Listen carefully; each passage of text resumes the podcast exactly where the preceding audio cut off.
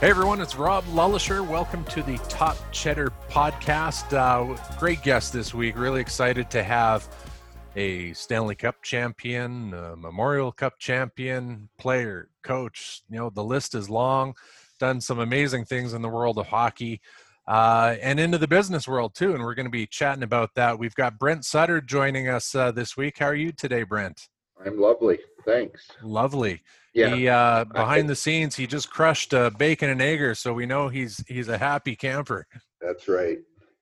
and, and, joining me is our, our co-host, Mr. Cam Moon. How are you today, Cam? Doing very well. Excited to talk some hockey, talk some business. Yeah, there's uh, there's going to be no shortage of questions uh, uh, for Brent, I'm sure. So uh, I don't want to waste any time. Mooner, take us away. What do you got? All right. Uh, yes, we you talked about Rob. You talked about Stanley Cups and Canada Cups and World Junior Championships. And uh, Brent, I want to go way back. Uh, one of the first championships that you were a part of was the Centennial Cup, 1980. Yep. Red Deer Rustlers. You played with the Rustlers before you played with the Lethbridge Broncos. Uh, when you look back on that team, Brent, and that was a was a pretty stacked up club. What are some of your uh, best memories of that 1980 Red Deer Rustler team? Well, we were tough. you know, we had a yeah. big team. Uh, our smallest defenseman was Darren McKay, and he was five foot ten, 205, 210 pounds, and uh, we had a tough team. And back then, the game was obviously played different than it is than it is today. But uh, but we had a lot of talented players. You think off that team, we had four first round draft picks in NHL between myself and brother Richie and Ronnie and uh, Randy Moller. Um, and then we had a couple guys as 20 year olds that year signed signed uh, professional contracts. So. Uh, you know, it was it was a hell of a team. We had a great team, but it, you know what? It was kind of the that was my 17 year old season. Um, I came to Red Deer when I was 15 and made the Rustlers. And our team that year was uh, was a pretty good team. We had brother Duane Kelly Kisio. Um, you know, we had some really good players, and yet we we uh, our coach Sheldon Ferguson uh, stepped down as coach around Christmas time, and John Chapman came in and uh, took over as coach. And we had a we had a real great uh, finish. Then we played St. Albert actually in uh, in a playoff, our first round of playoffs, and uh, I think out of the seven games, I think we had four games in uh, in pregame warmups we brawled, and uh, game seven we were up in St. Albert and we uh, same thing. Big brawl opened up. Actually, was crazy, and uh, and then um, we all went home. We got beat that game. We all went back, and we were uh, partying for a couple days, and then like it was like day three in the afternoon. Chappie, John Chapman, who came in and took over as coach, called us and said, "We won the protest." we're going in tomorrow night to play game eight in St. Albert. We're like, what? oh my God. what was the protest about? Yeah, what was well, the protest? The protest was about that way after warm ups, like at that time, you can only dress 19 players. And uh, I guess during the warm up, we uh, they dressed 22. They had three guys sitting in the dressing room, fully dressed. And as soon as the brawl started, they all came out. So we got out number 22 to 19 in the brawl and I guess we got the uh, we won the protest because we were three men short from a brawl that actually oh game had yeah. nothing to had nothing to do with the game. and anyway, so we go back and we play game eight, and we end up getting beat four three. Uh, uh, hung over, we played. Uh, but we played our best and uh, we played well. But uh, St. Albert had a great team. I mean, they had Mark on the team. They had a lot of good, real good players, twenty year old players too that came back from the dub to play as 20 year olds in St. Albert. And, and Mark's dad, Doug, is a great coach, and uh, he was coaching the team. And yeah.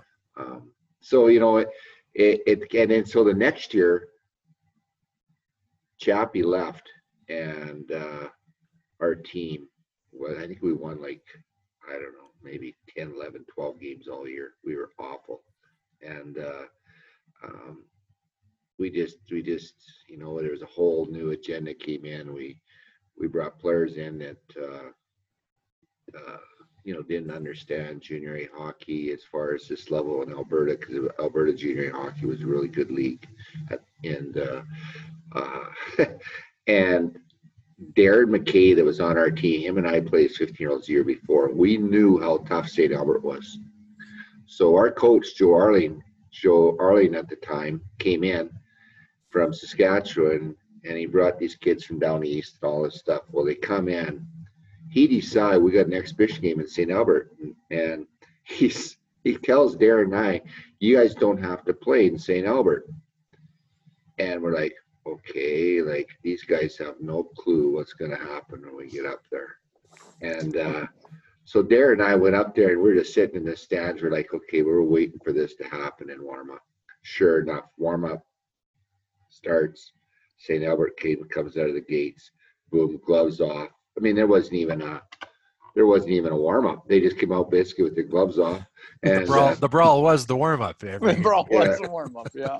We we came out with our pink gloves on and uh, we got demolished. And Darren McKay and I were sitting in the stands. We're like, "Told you so." Like no, like this is this is a different league, and uh, this league is a tough league, and it's hard to play in. And uh, and we uh, we got destroyed. I think like eleven nothing that game or something exhibition. And Darren and I were sitting in the stands. We're like, you know, it was just like, you know, they didn't they didn't they didn't think that that uh, I don't know what they thought to be quite honest. Whether they were uh, thinking that okay, we just won't play Darren and Brett. And I mean, we were the two best players on the team, and uh, uh, but anyway, it doesn't matter. It it was a it was a real wake. And you know what? That year we got destroyed all year. It was awful year. Uh, and, Character uh, building year. Yeah. Oh, and then you know what? The team sold the next summer.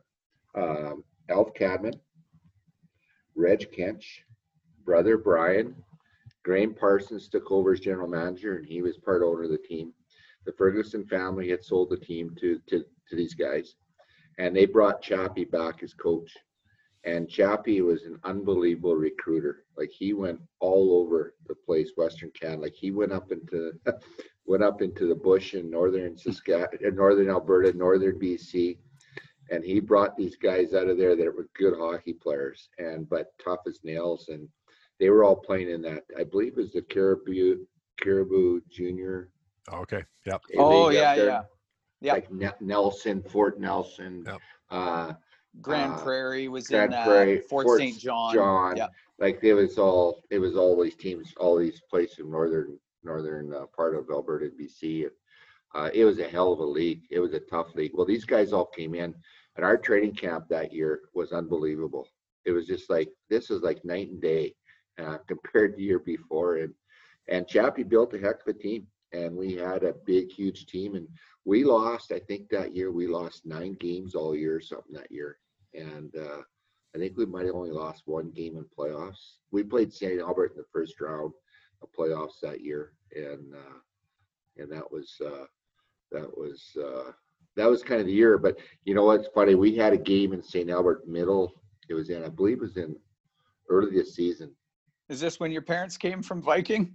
Yeah, yeah, okay, and, I love this. so we go in there and uh, we played in Sherwood Park a couple dates before, and Chappie had got suspended for 12 games for chasing the ref around the ice after the game. and uh, throwing his cowboy hat at him. Did, did he catch him? did he?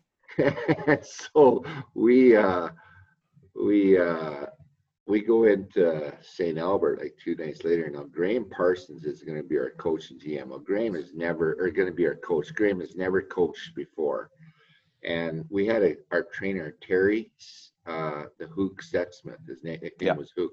Well, he'd been suspended from life from playing minor pro hockey in uh, in in the U.S. because the type of player he was, and now he's our trainer. So we go in there and we got a tough team. Well, St. Albert comes out. Well, it it was just like deja vu. It was like gloves were off, full fledged brawl. It went from on the ice into the lobby and out the front doors, and, and we all have our skates on, and we're fighting with the fans. And I, I remember being in the getting in the penalty box and fighting in the penalty box with a couple guys I don't even know, and then the fan jumping down the penalty box, and it was just like it was all on, right? And uh, so we end up going there. So the police show up. They shut the lights off, and the police show up. So you got the police in St. Albert showing up to the game. They make us all go in the dressing rooms. Now both teams separate, go their ways. We couldn't find Graham Parsons through all this. He was hiding underneath the bench when the fight started. and Terry, Terry, Terry, uh, Terry was uh, uh, fighting Doug Messier, and uh, and Doug ended up getting suspended for life from uh, after that. And Chappie wasn't engaged, or he would have been probably suspended for life too. But he wasn't at the game, obviously. And uh, so anyway, we go in the dressing room, and the police tell us that you have 10 minutes to get out of town. so we couldn't even take our clothes off. We took our skates off, put our runners on, we walked uh, walked through all our clothes in our hockey bags, walked to the bus, threw the bags underneath, we all went on the bus with all our equipment on. And mom and dad pull in the parking lot. They're coming to the game. And dad walks over and he sees us all walking with our skates over our walk on the Going to the outdoor rink, boys? Yeah. Yeah, yeah. And uh, he comes up and he just took one look at us. Of course, guys are bloody and cut up and jerseys ripped and you name it, it was everything. And he just looked at us and goes, You dumb son of a bitches. Turned around and walked back to his car. Mom was crying. She turns around, walks back. they went back to Viking. We got on the bus, full equipment, had to drive all back to Red Deer with full equipment on and changed the dressing room Red Deer. We got back. Wow. Crazy stories, yeah. Yeah, I. Crazy Uh, times. that's uh, that's unbelievable. I know that that incident made uh, back when there was the Alberta Report magazine. It was in there because it was such a big deal, which is which is Well, unbelievable. Well, you know, Mona, they they called that Black Wednesday because it was a black thing Yeah. for a game, right? Because that that that brawl was all on. Like that wasn't just on the ice. That was in the lobby, out on the street. Um, you know, and we had fans there. They had fans there. It was just like the whole facility was going toe to toe. And uh, it just carried on and, and it went from on the ice into the lobby, down the concourse, out into the out into the parking lot. It was just a zoo. Yeah. And uh, brother Darryl was playing minor pro, playing in the American Hockey League for Moncton. Um, and he was Chicago's uh, American Hockey League team. And that was Darryl's first year uh, playing pro back in the, back in North America. And he called me at seven in the morning. And I was at Dan and Mark Tight Ropes, woke me up. And his first question out of his mouth, he goes, What the hell happened? Because we already heard down here what took place last Yeah. night in uh, The in in PM St. edition Albert. of the hockey news. Uh, yeah, yeah. So it was it was crazy. Yeah. You uh, the next year, Brent, you go and play with the Lethbridge Broncos in the Western Hockey League. But by then, you had already been a first round pick of the New York Islanders, and and you get some games in with the Islanders. And then that was back when, and when we talked with Mike Moller on an earlier podcast about back then, that if teams got into injury troubles, they could call Yeah. guys up in the middle of the season from junior. You can't do that now.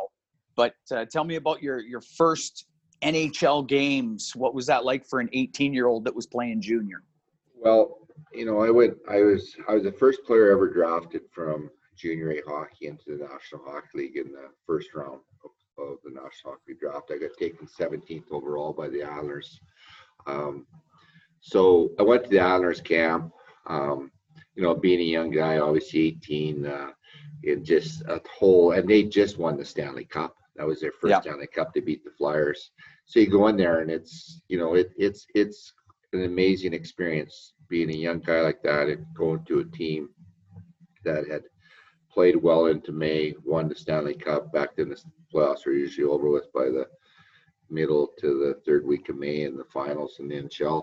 And uh, but you go there and you're like, oh my god, like this is, and of course, being in a whole different world in Long Island, New York, coming from Red, you're coming from Viking, Alberta, Red Deer, Alberta, and uh, but brother Duane was there, and uh, he played there the year before as a rookie, and uh, uh, so that that certainly made a little more comfort in it. And I'd met a few players just when they came up to the year before in Western Canada and uh, and went to a couple games and you know and met met a lot of guys. They had a lot of Western mm-hmm. Canadian players on their team, and, but it was different. Like it was definitely a rude awakening for me. And actually, my first exhibition game was in Chicago at the Chicago Stadium.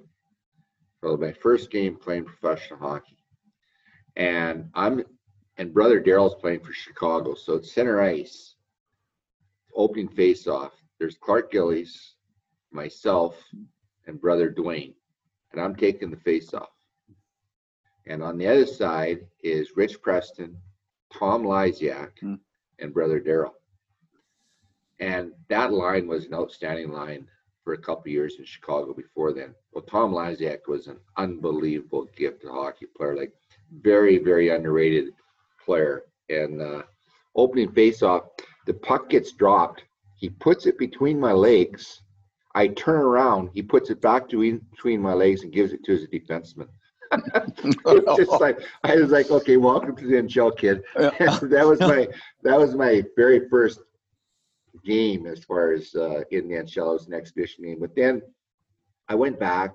I got to play a few exhibition games. I went back to uh, Lethbridge and uh, uh, went through the year there. And actually, about ten of us players from Red Deer went on to Lethbridge that year. Chappie did as coach too. So he took like half the team with us, and, we went, and now we're all playing major junior hockey. And uh, I got called up in March, and Mooner was like Mooner was saying back in the day, you could if they ran into problems, they can go into the junior with injuries and, and take players at a junior after so many so many injuries. Well, the Islanders had Bryan Trottier and Steve Tambellini uh, were out then at that time. So when they came out west, they called me up, and uh, uh, I played three games. I played in Calgary, Edmonton, and Los Angeles, and uh, it was it was it was from one extreme to the other. Okay, you go in, brother Ronnie Richie drive me up from Lethbridge, first games in Calgary. Now listen, back then the Calgary Flames were the biggest team in NHL. I mean, if they're they were huge. I think Jamie Hislop might have been their smallest player, and uh, but they were and Jamie's pretty pretty well fit and stocky guy himself, but they they got guys like Willi Plett, Harold Phillipoff, uh, Eric Vail, um, Brad Marsh. Uh, I'm just thinking like all guys are 6'3", 6'4", 200 plus pounds, and here's me, 5'11", 170 pounds, soaking wet, and uh, I'm going in to play my first NHL game. Well, we get beat 11 to four and you know it was it was it was actually you know i look back it was probably for me personally in seeing what the national hockey league was like and seeing the fine line between being good and and uh, um, and being just okay in that night we were obviously not very good at all and we played a team that were a good hockey team but they weren't a stanley cup team and uh, like the Islanders were. And John Tonelli, Wayne Merrick, and Bobby Nystrom are played on the line together. And after the game was over at the old Calgary Corral, there's like you come off the ice and you go down into the dressing room. There's like three steps down, and they're they're just narrow dressing rooms, right? And and I'm sitting in the very back wall with these three guys, and they were minus seven that night. Cool. Minus seven. They were on for seven goals against and none for, even strength.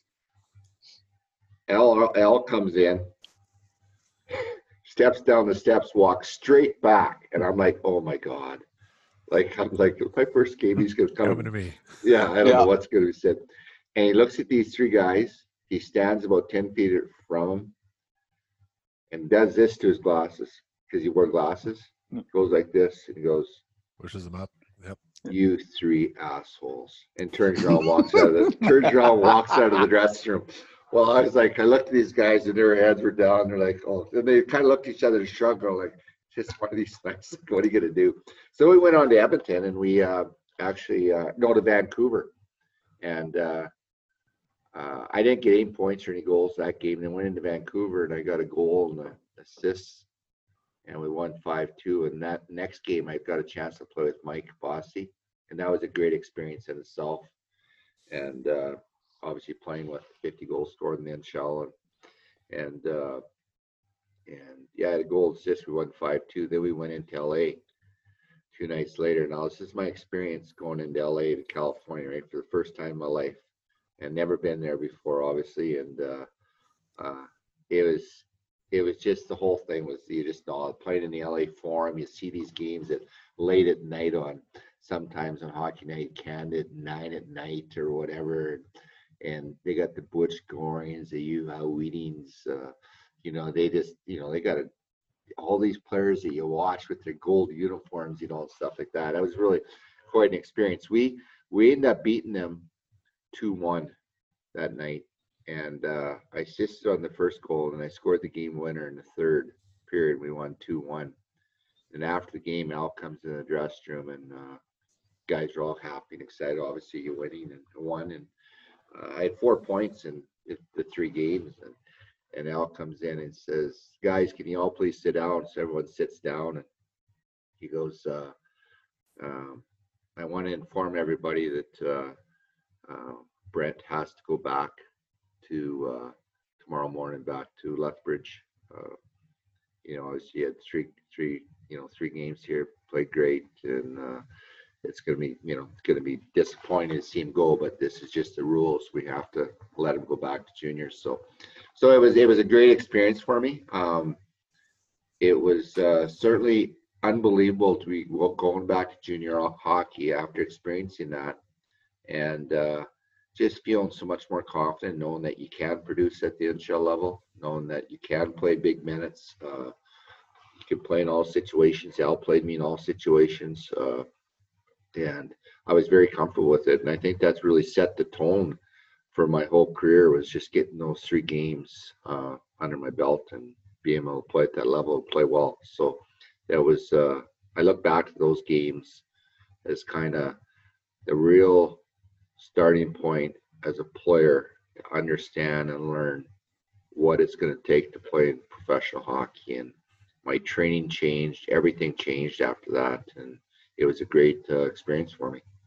I know that next year you, you started in Lethbridge, uh, and then halfway through the year you go up to the Islanders, and then you get to be part of a Stanley Cup in your first year in the NHL. You guys beat Vancouver four straight in '82, and I know we got a picture in um, in the office here, back in the kitchen. I absolutely love the picture, and it's after you guys have won the the Stanley Cup, and uh, Richie and Ronnie are there, and your dad's there, and you guys are having like a post game beer uh, right in the old visitor room yeah. at the Pacific yeah. Coliseum.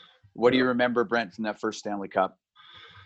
Well, that whole year, you know, I, I went into training camp and uh, I led the team in scoring in training camp. You go back, you go into camp very confident, right, from the, just that experience you had the year before, those three games, and train the right way all summer. And uh, uh, you know, back then, I probably went one of the few guys who went to camp in shape. so mm-hmm. they used to use training camp to get in shape, right? And uh, the mindset was completely different back then. And I think we had like, I don't know, three bikes in our in our weight room for everybody, and there was the odd free weight, and and there was a swimming pool that you could swim in. So that was the kind of our off ice workouts. But uh, um, yeah, and then and then camp was over I had a chance to play in all the games, uh, every exhibition game. Um, camp was over, and and Bill and Al, Mr. Torrey, our general manager of the team and president of the team, they took me in the coach's office and said that, hey, we want to be loyal to the group that won the Stanley Cup here. Um, we, uh, you know, we want to send you back, and so I went back. Um, and it was disappointing because I knew I had a really good camp and I felt like I could have played there. But at the same time, it was it was obviously the best thing that ever happened to me. There was being sent back and going back to junior, and um, you know I go back there and I played 30, I don't know what it's 30, 35 games, and I had 80 some points. And uh, and I got a call from the World Junior team. That was the first year the World Juniors was actually going to be taking place. It was going to be played in North Dakota, and uh, uh, Dave King called me in middle of, of December, on December 11th, something like that it was, and said, uh, "Hey, we want a Navy you to our team, and we'd like you to be our captain." And I was like, "Okay, um, okay, fine. I could, you know, it was obviously something that was the World Juniors, obviously a tremendous honor to be named and be be mentioned that you're going to be captain of the team too, and um, so." I thought that's what I was going to be doing. And I got a call about two days later from Mr. Torrey saying to me, Brett, we're not going to want you to go to World Juniors. We want you to come and play for us on the 20th in Detroit. And no, 21st Detroit, 22nd back home in Long Island against Winnipeg. And then we want you to go back home on the 23rd have your last Christmas that you're going to ever have at home. And we're going to bring you back up first week of January. And that's exactly what happened. I went into Detroit, played in Detroit, uh, went to Long Island, played the game at home against Long Island, got on and played next morning, came back, spent Christmas at, at the farm with mom and dad, and uh, and went back to Lethbridge, played like three games, and on January 4th, I got the call, and uh, and they brought me up, and the rest is history. And then we went on a great run there. Um, you know, we went in, and they were when I got in there, they were struggling. The Islanders where they were they had, and for whatever reason, they they had those where they just couldn't. Uh, and here's a team that now had won a Stanley Cup, and they or uh, you know they were, you know they were. Uh, they were just a dominant team, and yet when they got into some kind of the funks, they just seem to struggle to get out of it. Whatever. I get in there, and of course I'm all piss and vinegar, right? Like just and yeah. run, running around the ice. I was fighting. I was, uh, and I mean, I had obviously a good. Ford played 41 games and had 41 points, um, but I led the team in penalty minutes. Uh, it was crazy, but it was kind of like a jolt for those guys, and we end up breaking the NHL record of 15 straight wins. And uh, and the way we did those games down the stretch was unbelievable. When you're down two one against the Colorado Rockies, the last you know two and a half minutes left to go in the game, and they're they're the team that's they know it's the night where we could break the record, and they're playing all lights out and and we scored late to tie it up. And then John Tonelli scored with a minute and 15 seconds left to go in the game to win 3 2. And so that's how we broke the record. And uh, then we went on one, yeah, we won the Stanley Cup in Vancouver. And it's funny, the season all went great. And right, everything was great. Playing in game one of the Stanley Cup playoffs against New York Rangers, best of five series. And I'm carrying the puck out of our zone. The score is tied 4 4 in the third period. And I'm the last guy coming out of the zone. I try to beat Rob McLaughlin, Rob McClanahan. And uh, he he played for the U.S. Olympic team, actually. And uh, and he stripped me the puck and he went in and scored, and they won 5 4 in game one. Al didn't say a word after the game, didn't say nothing. I knew that I messed up, right? And uh, I never got a regular shift until game three or four of the Stanley Cup Finals. Oh, I, I played. I played on the fourth line. Of course, back then everyone's fourth lines are tough guys, right? Like that's what they're there for. They're not there to play hockey, and so I'm playing on the fourth line, not and I was taking he was you know I was killing penalties playing power play before taking key face offs. I never got any of that, and I sat there. I get like four or five shifts a game. Never, you know. Of course, you're, you know, you're just you're doing everything you possibly can because you're you know you're a team guy and you're want the team to be successful. And yeah, it was a downer, and uh, and then we got into and the players kept coming to me and saying, Brent, like, what's going on? I'm like, they're not telling me anything. I don't know anything. And they said, well, that's just Al and Bill. They're, you know, it's just the way they are. And, and, you know, keep your head up, whatever. The players were awesome. Team, the guys were all great. And anyway, we go through playoffs and get to game two, the Stanley Cup finals against Vancouver at home. And we got up, I forget what the score was. We got up like 4 1 or something like that in game two and uh, Al put me on the ice. He actually there was a face-off in the offensive zone, and okay, I haven't played a regular shift now, and I don't know how many games, right? Like in since game since game one of the playoffs, and it's already game game. This is game two of the Stanley Cup Finals, and uh, puts me on. He takes Butch Goring off the ice and puts me on the ice. I'm like, what? It's like Stanley Cup Finals. Like, what are you doing? Honest to God, it was halfway through the game. He didn't take me off the ice the rest of the night. I was double shifting. I was like, well, what's this all about? And the guys are all like, you know, and so I'm playing and I go in and we win that game. We go into Vancouver for game three. He starts me opening opening lineup. I was first star of that game and we go to the final, go to game four, and I ended up being second star of that game, and he played the shit of me the last two games in Vancouver. Like I was like, what the frick? Like I hadn't played all the playoffs, right? And uh, after the game is over, we're celebrating, and this was before this picture was taken, Mooner. Yeah. The we're celebrating, and I still had my equipment on. One of the dressing room, champagne's flying, everything like you see on TV. Jim Pickard, our equipment manager, comes in and says, Brent Radar, which is Al's nickname, wants to see you outside the dressing room. And I was like, okay, like we just won the Stanley Cup finals. Like, what does he want to see me Yep. for? I walk out and he's standing, and Al's like six one, but his shoulders are about this, like his shoulders are massive wide. Like he's a real, his shoulders are really broad shoulders, like really wide. He's standing there. He grabs me underneath my neck Yeah. and twists my twists me around because I had my uh, my underwear on, uh, and still my bottom half my gear, my, my shoulder pads and elbow pads were off. He twists twists the my underwear and kind of chokes me, and says, "What did you learn through this?" I'm like, uh, you know, I didn't know what to say because here we are. We just won the Stanley Cup Finals, right? Stanley Cup just win guys are in there celebrating and everything, drinking beer and champagne. He's got me by my throat outside the dressing room. He goes, What did you learn from this? I'm like, I'm not sure. And he says, I'll tell you what you learned, son. He goes, You're going to have a long career in the NHL, and I'm proud of you. And drops his hand off and walks away.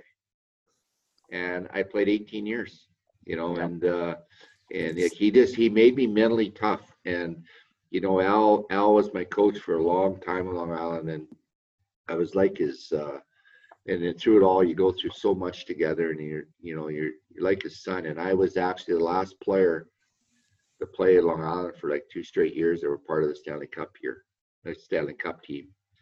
And the day I got traded, um, October 25th, 1991, uh, we had discussions the year before going into the trade deadline because the team was going the other way. Our owner had disappeared.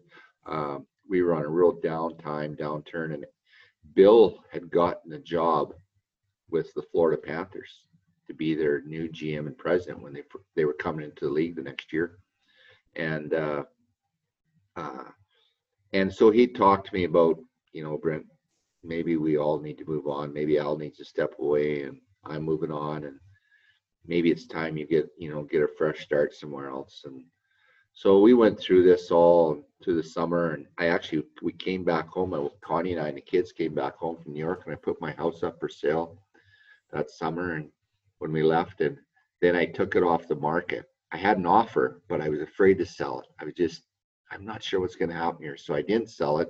I went to the canada cup 91 canada cup and Bill met me in Montreal when we played there, and him and I uh, talked after a game, and you know he was still unsure about whether he was going to trade me or not, or what he should do, and he was unsure what Al's thoughts were going to be, whether he was going to step away for a while from coaching, or it was just kind of all over the map. And then I came home and came back here. They gave me two weeks off after the Canada Cup. I went back to Long Island.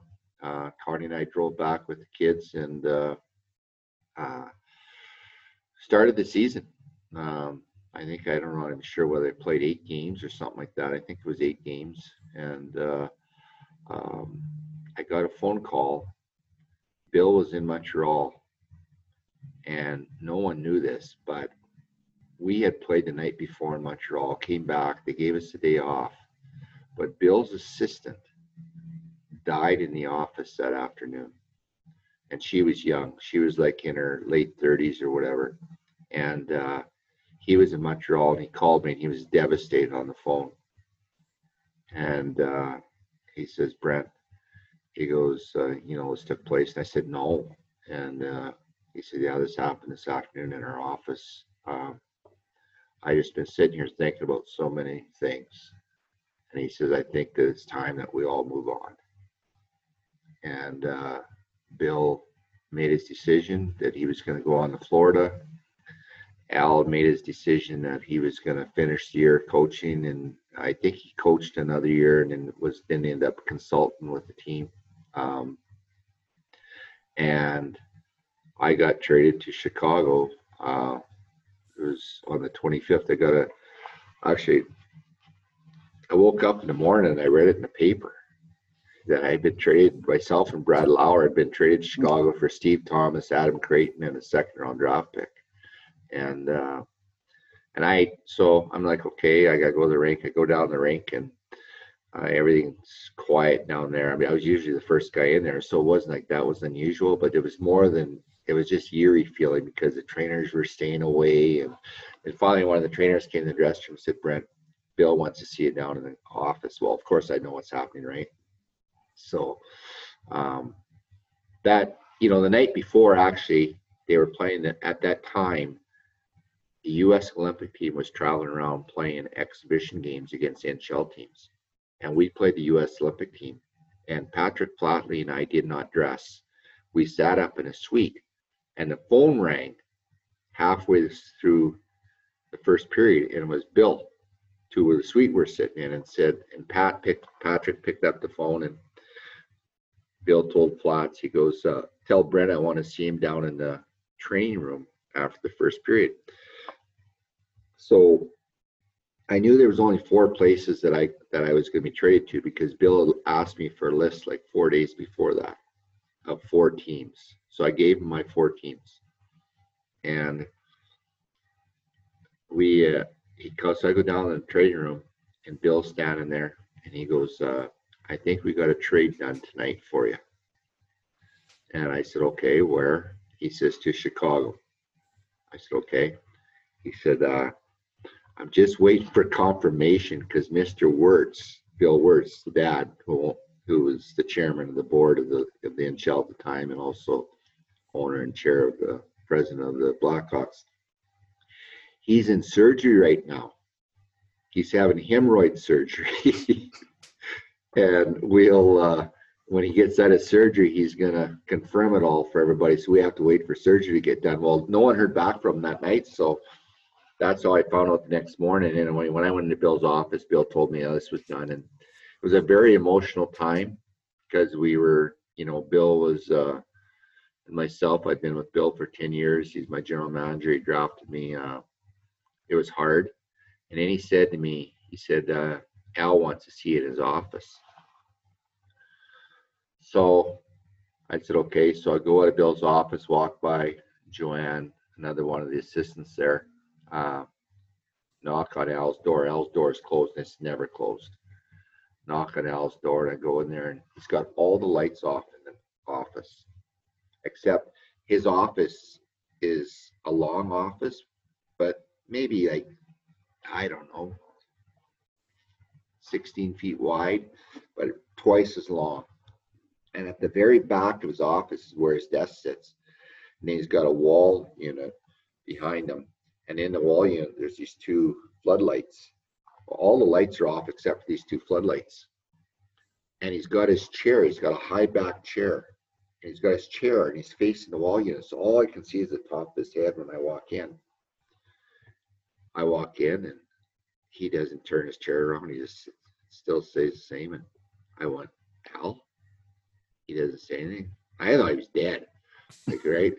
so I get closer to to his desk. and I went, radar? Well, Hmm. he turns around and he was just a mess. And he was just crying. And uh, he was really sobbing. And uh, he goes, Brennan, it's over. It's over. It's done. The Stanley Cup years are finished.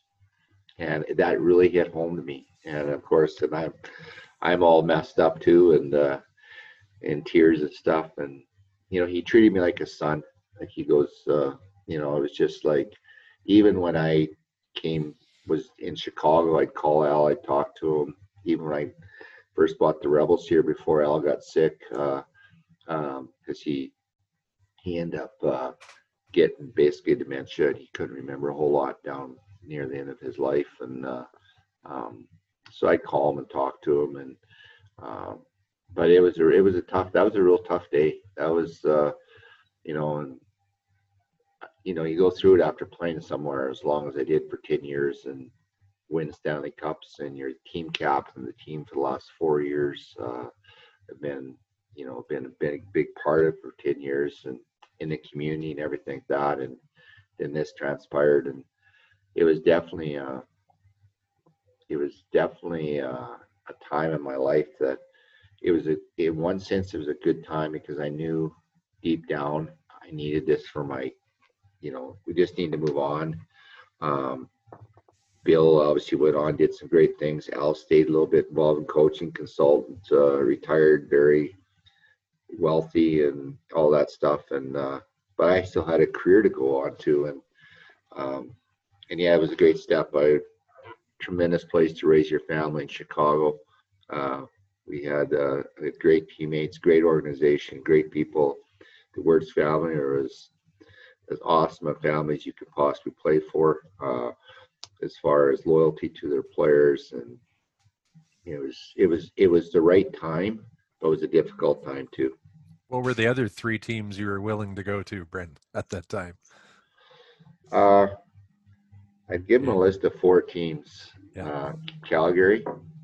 Okay. Uh, Gretz had got traded to LA. And Gretz had talked to me at the Canada Cup. And uh, Tommy Webster was our assistant coach then at the Canada Cup. And Gretz had just asked, like, just basically just a simple question about how, you know, what, you know, if you ever have you ever given any thought to move on from Long If you do, LA is a great place to play. And anyway, so so LA was one of my teams. Uh, I really thought I was going to LA. That was the team I thought I was going to be. And and I got told after Tommy Webster, who was coaching team at the time, he thought it was a done deal. And uh, but whatever happened, it didn't work out. And um, I'm trying to think. It was Calgary, LA, St. Louis, and Chicago were the four teams uh, at the time. Hmm. So, but anyway, it was all. I really, I was, I, I really wanted to stay in the states if I could, though. Uh, Calgary was because it was home. Um, Edmonton, we were in a big transition at the time, and I just knew with their team and the way it was that there's probably a chance that Slats wouldn't be able to make that happen, even if that even if Bill had called them. So, you know, I think the Oilers did they not go on and two years later they think they won the Stanley Cup again or whatever it was. Or maybe it was that year. Yeah, they won in 90. 90. Yeah. Yeah, 90 so- was their last one. But yeah, Okay. things were starting to change then. Yeah. So So think back to uh, starting as a 15 year old, Brent, playing Messier in St. Albert. How many, how many games did you play against Mark uh, over the years? well, I played a lot against Mark, you know, obviously, and Mark's obviously was a great, great player right from when I played against him in, in junior A hockey. And he played the year before as a 15 year old. And it was unusual for 15 year olds to play junior A hockey. And uh, Mark played the year before as a 15 year old, and I played the next year as a 15 year old. So we played a lot against each other. Uh, there was always, I had, there was always, you know, a lot of mutual respect. Um, I always respect the way Mark played. I, I love the way he played. Uh, you know, when you look at him and Gretz as a one-two punch, and it's a perfect the way you like your top two centermen to be set up as right and uh, and you know in Long Island we had Trotch, myself, Butch Goring as our top three and uh, but uh, yeah, Mark was and then and then having an opportunity to play with Mark and Gretz, Paul, um, you know, Kevin Lowe, and these guys, Glenn yeah. Anderson, Grant Fuhr in the Canada Cups. Yeah. Uh, was a great experience having the slats coach me the one year in Canada Cup in 84. I mean, I think there was only, I believe there was Mess, Gretz, Paul, myself were the only four players that played in all three Canada Cups in 84, 87, 91. So, you know, you really, and you win and have success. Uh, I've always had a tremendous amount of respect for those guys. Uh, they're just awesome guys, uh, awesome hockey players, awesome teammates. Uh, you know, in the, you know, Gretz here is a guy that, you know, the best player in, in the world of maybe all time. And, uh, um, you know, but he was just like one of the guys. He was, he treated us so well. And um, Mess was the same way, Koff, Grant. I mean, the whole group was yeah. fantastic to be teammates with. And um, I was very fortunate to be able to play with those guys in such a, you know, high level world type tournament for three times. And then when you play against each other, you obviously you play to win, win, right? So there's a huge level of competitiveness, but it was always with a great deal of respect. Yeah, absolutely. Uh, Rob, I know you're going to talk some some business. Um, but before we do, sure. Cam, I, yeah. I think you, you, shared a story. I love it. Yeah. That, that uh, there's a lot of fans from opposing teams out there that remember your your time and with the Islanders and. Well, it's, it's a big rivalry, the Rangers yeah. and the Islanders. Brent, you got to tell the story about you and your brother Duane going to a Mets game. It's one of my favorites. All right, so we win the Stanley Cup, and uh, we had beaten the Rangers in playoffs. Uh, this was the this I believe this was my uh, it was their second Stanley Cup. Yeah, it was. It was number four, and uh, the second one I was there at where I played. I was there for the second one too, but I was a black ace at the time. And uh, but anyway, so Duane and I and the girls, our wives, go to a Mets game after Stanley Cups were like four or five days later. We're sitting in the stands, and you know it's Mets, right? Full, and they had a good team yeah. at the time yeah. too. So it was a full stadium, and we're sitting there and we're having our beers and having fun and half in the bag, and so we decided we got to go to the bathroom. And Duane had just bought this beautiful cream colored leather kind of like hush puppy shoes, slip on shoes. And that was kind of the thing back in the day, like these light shoes people were wearing around. He did he thought they were so awesome. He just was in love with them. So we get we go to the bathroom. We're there and he's in one urn. There's a urn between us, and then I'm at the next urn. We're doing our thing. Next thing you know, this guy comes in and I see him out of the corner of my eye. And Duane's sitting there whistling as he's taking his leak. And this guy kind of comes up, pulls it out, and honest to God, lets pisses all over Duane's legs and in his new shoes, and turns turns around. He's got a ranger jacket on. Well, I'm laughing, right? I'm, I'm pissing my pants laughing. Yeah. This guy's got a Rangers coat on. And he turns around and he goes, F you, Sutter, Sutter. I hate it turns around. Well, Duane quickly does is fly up and turns around, chases this guy down the concourse. Now, Duane has got pee all over his legs, all over his shoes. And this guy's turning around, fingering him as he's running down the concourse. well, I'm standing at the bathroom door in the concourse, humped over, laughing. So, like, it was so funny. Well, then on the way home, we uh, leave there. and Duane's hot, and we go back. Well, we go back and sit down, and Cindy, Duane's wife, see how Maddie is. Just looks. She goes, "Guy just pissed all over me." A few soda. So, yeah. yeah. So we get in the car going home. Now we got to drive back to Long Island. or back to our homes. We get on the Long Island Expressway. It stinks so bad in the car. I said Duane, like, getting rid of those shoes. He takes them off and throws his shoes out the window of the Expressway. That's our guy home. He was Oh. so mad. Brad, I don't know. He was. I don't know if he was more mad because the guy peed on him or because the guy wrecked his shoes. I don't know which one it was. But, well, I always say only only in New York that can something like that can happen. That's it, a rivalry. It happened. Yeah, yeah, for sure. Yeah. They love Wow. you there. Right on. yeah. yeah. So yeah. I'll take us a little, um, you know, you, your career, you retire, I think uh, 98 was your last year, Brent, and then you had the opportunity to um, get into the actual business of hockey and you bought the Red Deer Rebels in uh, 99. Um, can you tell us a bit about how that opportunity came to be? Well, when I uh, when I retired, I thought I was gonna just come back and ranch, right? And uh, I always loved cattle and horses, and we'd set ourselves up over the years at the at the ranch here, just outside of Red Deer, and uh, uh, so I uh, that's just what we're gonna do: bring the kids back home and get settled in here, and uh, I I basically that's what we were doing, and in November, I believe it was, Terry Simpson was coaching the team here in Red Deer, and Terry coached me in Long Island for a year and a half there in Long Island before he got let go. And uh, when Al stepped down, this was I don't know, year like s- seven, eight or something, and Terry coached for a year and a half. Then Al came back, but Yeah. um, Terry just called me and said, "Hey, would you want to come in and help our defense?"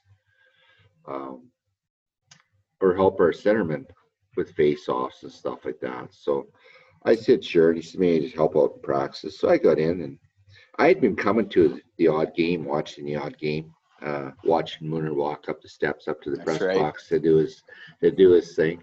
And I used to sit on that side of the rink and sit and just watch games, just quietly come to the rink, watch and go, leave and go home. And um, so I kind of knew their team a little bit, the way their players were playing and everything like that. So I came in and and uh, I initially Terry said just come in one day a week. Well, it ended up being coming almost every day. You know, you get back into the swing of things, right? Yeah. And uh, and then they had the All Star game in Lethbridge that year, and Terry said, "Hey, do you want to come with me to the, the All Star game?" I said, "Sure." So we jump in the car and we're on our way down there, and uh, Terry says to me, uh, "We're looking at selling the Rebels." Um, he said, uh, "Would you think you'd have any interest?" And I was like, I never even thought of it, right? Like I was like, oh, I don't know. So during the game, I'm sitting there watching All Star game, and then my wheels get turned, and I'm like, okay, well, does this make sense? And so we're coming home, and they, uh, I said, Terry, I said, uh, I would have interest, um, but I need to see the books. And so they, he said, yep, no, for sure. So I got uh, two accountants in town, my lawyers, and we uh, they gave us the books, and yeah, we we went through the books, and I think that was in January, and I think we closed on the deal on May 11th or something like that, or May 13th, somewhere in that in that Yep.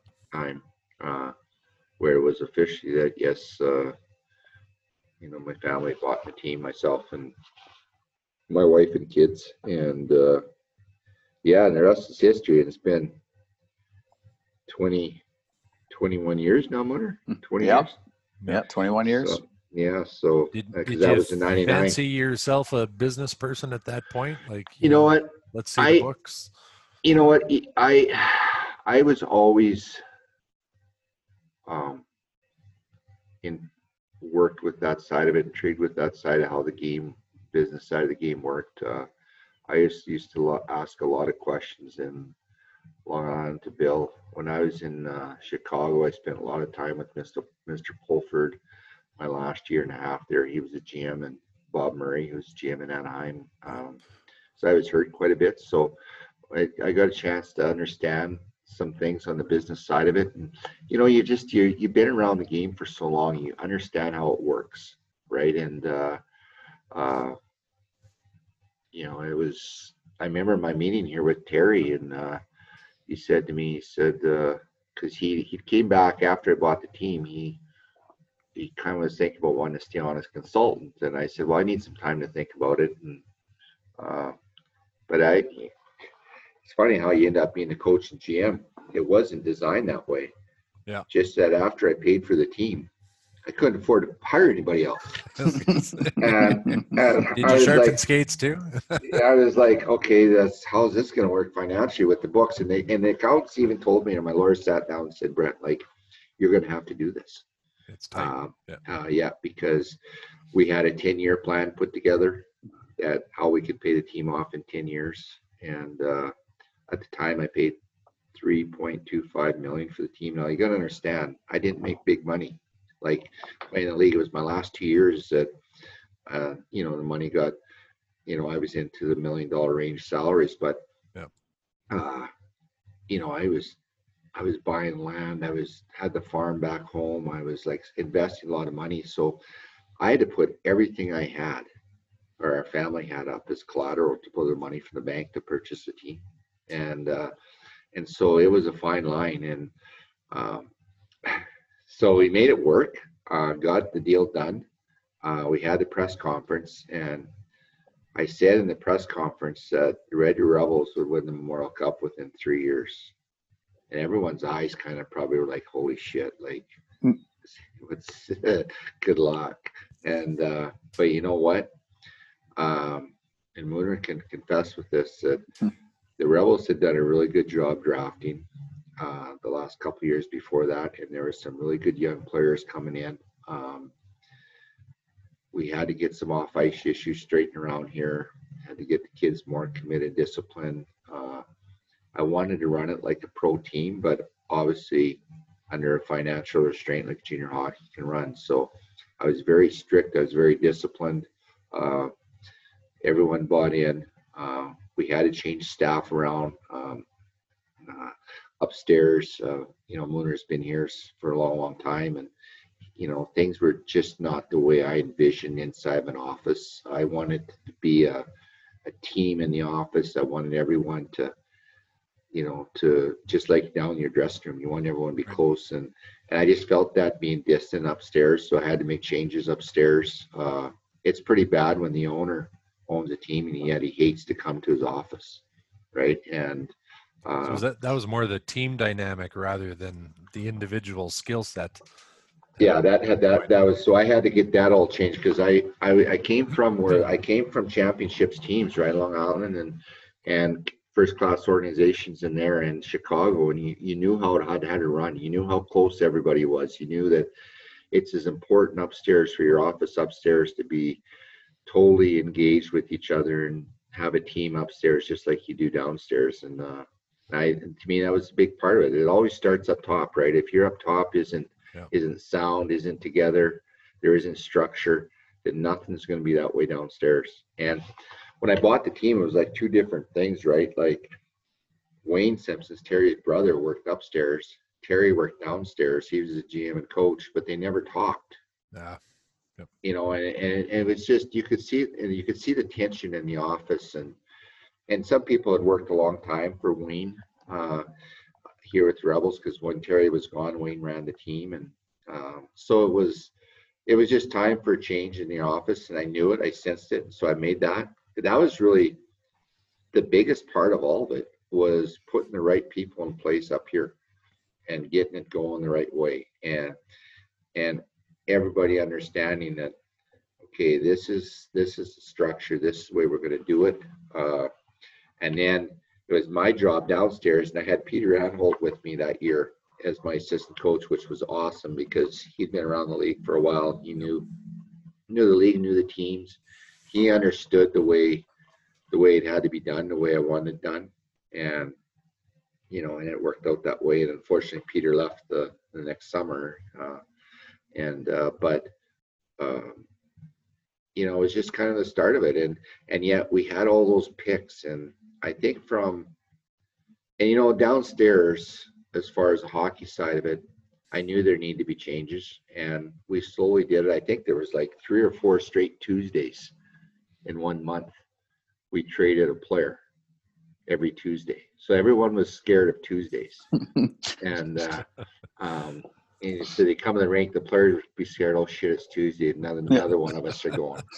Right. And but it needed to change because Yep. just the culture the culture of having success and winning wasn't I just didn't feel it. I just didn't you know when when you've been there, I've done it, I've seen it, you know it, right? You Yep. feel it, know it.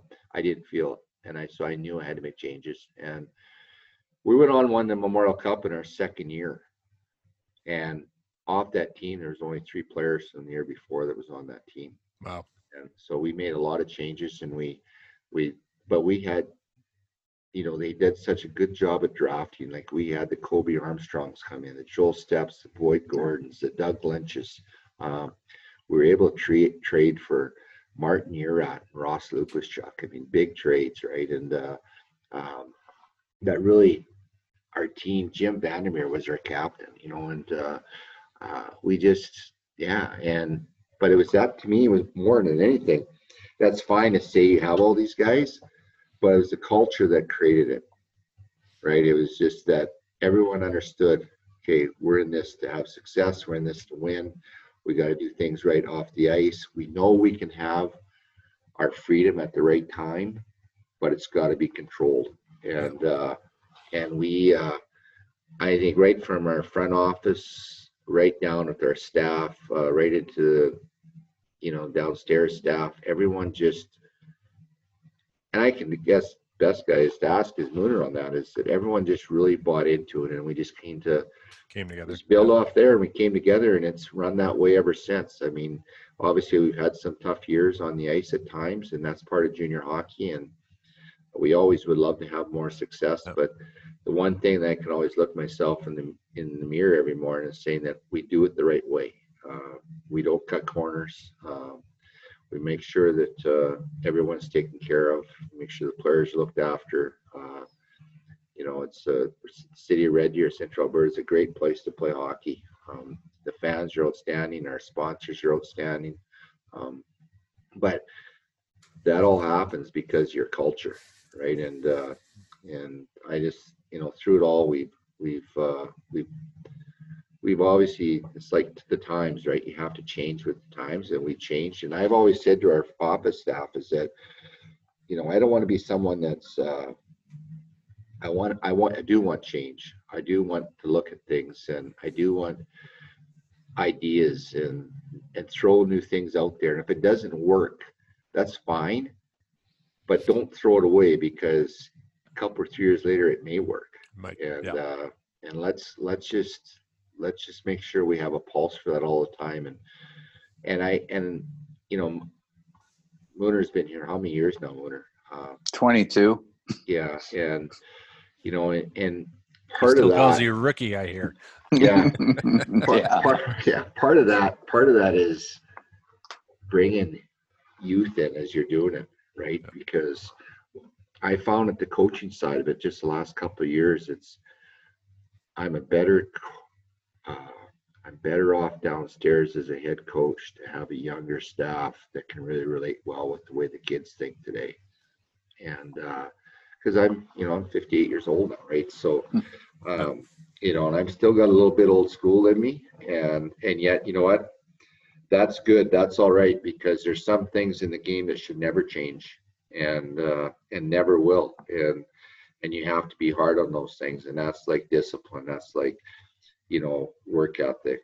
That's like being good teammates, uh, looking after each other, taking care of each other. Uh, you know, those things should never change, right? That's that's that's always going to be part of it, being a good team and but sometimes with the you know with uh just the way the game's played in certain things it's good to have a younger you know younger opinions on it like and Mooner can confess for this. There's many nights where i'll walk up in the dresser up in the co- office and Mooner's got as good of a view as anybody to watch games. And i'll say to cam like what do you think of the game tonight? Like what did you see? And um and Mooner's honest about his opinion. And you know, I take all that to heart, right? I, it's not like I just hear it and go away and don't think about it. You know, you're up all night thinking about what Mooner might have might have said to you about the game, or what someone else might have talked Yep. about the game or things. And um, and the office the office is outstanding because it it runs itself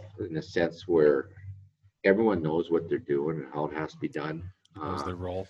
yeah, knows their role perfect. And son Merrick is uh, is my vice president of business, and he's got a real good grasp on how it works and how the league works. And um, he's very intelligent, very smart. And um, but uh, you know, just everybody, Dean and Sean and Mooner and Nelson and my wife Connie, and uh, we hired a girl, Erin uh, Rochelle, our administrative assistant's been here. Um, uh, since since the beginning. She was my first hire back in 1999, so she knows all the dynamics, how it works around the league, and how things are done. And the young girl, young girl we brought in here, Erin, she last year she came on board. It's it's just a different vibe, right? She's got different ideas, and that's what I that's what I want to see. That's what I Yeah. want. So When it's you been look when it's been good. when you look back at those 20 years, do you find like the business side of, of the team, what did it run parallel with the performance side of the of the team, or did you see, you know, successes and failures that really weren't tied together that way? No, I, I, I think some of it is related for sure. I mean, there's, uh, uh, you know, obviously everyone wants to have success on the ice and your fans want to come and watch a winning Yeah. team. But I think everyone understands and knows it's junior hockey too. And it, You got three, four year cycles of, of and, uh, and I, and the- thing is unique in Red Deer here is it's the entertainment value, right? Making sure your games are exciting and entertaining and, um, and people, it's, it's a social event on a weekend here and people love to come and watch Rebels hockey and, and win, lose or draw, you better make sure your team they had a good time. went, Yep. went through the wall. Yep. Play their hardest and that's what they appreciate. And Yep. yet obviously we all want to have success and win. Um, that's all part of it. We all want to have good teams and, uh, but, uh, when you look uh, ahead for the um, for the game for the for the business of the game what are, what are some of your thoughts brent next five to ten years no let, Well- let's take this year as a bit of a, a big blip right? Yeah, Uh, yeah, no, for sure. not This year's, norm, it's not the norm. Um, but I, you know, I, I think in general, coming out of this year, I think that, you know, everybody's going to want to see it back to normal. I don't know what normalcy is going to look like. I don't think any of us do. Um, but, uh, uh, to be honest, I don't even know what the health officials know what normalcy is going to be, right? And, but I think all in all, everyone loves sports. Everyone loves the game of hockey. We're in Canada. Uh, you're, you know, and uh, we just got to continue to move ahead with our business on that side of it and making sure that we're doing things the right way. And there could be some tweaks with the dynamics around it um, that has changed that we're going to have to change with. But, uh, um, you know, I listen, hockey is a great game and it's a great game to be involved with, whether you're a player, coach, uh, broadcaster, a trainer, working up in the front office. Uh, it's a great, it's a great sport, and it's our culture here, right? And uh, uh, Red Deer's a great city to have a major junior team in, and uh, uh, you know, I. But you're always when you ask me change. I guess my biggest thing is that whether it was in the past or now or in the future, things always do change along the way and you have to adapt to it and you have to have a vision right and for me it's people say you know how do you have so many hats you know how do you how do you manage it all i find it really easy to be quite honest um, you know my wife tells me i have i have uh, two or three different personalities you know and uh, uh, you, could you be. feed them all Exactly. Like you got to think like an owner some days. Uh, Yeah. You got to think like a coach on game days. Uh, um, when I, like I tell the players, when I walk out of that coach's room and come upstairs, I'm become the general manager now, and uh, I can't think like I like I was downstairs as a coach. Like I, I got to make some decisions that are, you know, whether it's things that you got to do with trades or whatever. Yeah. Um, you know, you got to think like a general manager. And then and then as an owner, you got to think like an owner. And when the season's over, I'm a very patient guy.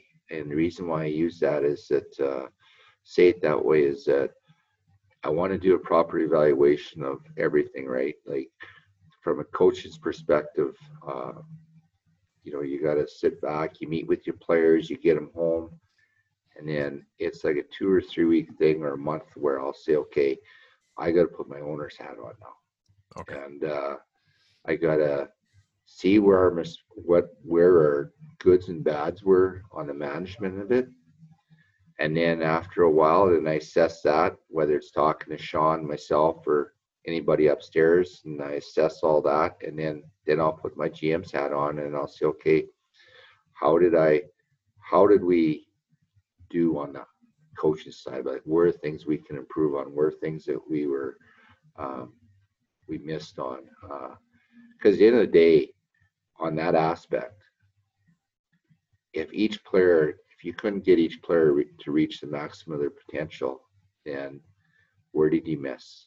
And so you got to reevaluate that. And did do you have the, you know, do you have the right staff? Uh, uh, am I still the right coach for the team? And there's many times I've thought about stepping away, and yet I've had people come to me in the hockey world, and why would you? Like, you're you're still the best coach there. Like, well, you're just gonna be hard to replace. And I and I and then I don't take that on it.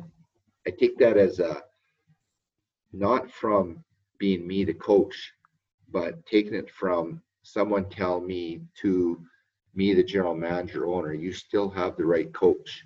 Yeah. And uh and I, you know, and I ask questions. I'll, you know, I'll ask people around the office. I'll talk to in the hockey world, and like, no, like, go out and try to find someone to replace you. It's going to be tough, right? you and, take uh, the the same approach with uh yeah you have a pretty sizable side business uh, uh cattle ranch operation uh, yeah, co- co- what couple hundred yeah. Well, we were, yeah, we were up. We were calving up to 500 plus here about Wow. three years ago, and I, it was just getting to be too much. And uh, I've always had help out there. I've always had a couple hard men, um, which has been awesome. Um, and uh, but then I downsized. and We're about around 200 head of cows calving now, and we start calving in January. Uh, but I I leave that up to, you know, I'm out there helping at nights and whatever when I'm home, and but during the day I'm focused in here. Um, as far as when I come to work, uh, they they manage it. They know how it runs. Uh, during the summer, I spend a lot of time working on the farm because you're not in the office as much. And to be quite honest, some of the best times for thinking and looking at things, whether it's through, you know, you'll come in the office and you'll have a meeting with your staff and it'll be an awesome meeting, good, bad, or whatever it is. And I'll go home and I'm on the tractor or whatever and and it's it's quiet time, right? I don't turn the radio on. I just sit there, do what I'm supposed to but I think a lot. I think about okay, how that meeting went today, where are things that we can address, improve, or Yeah.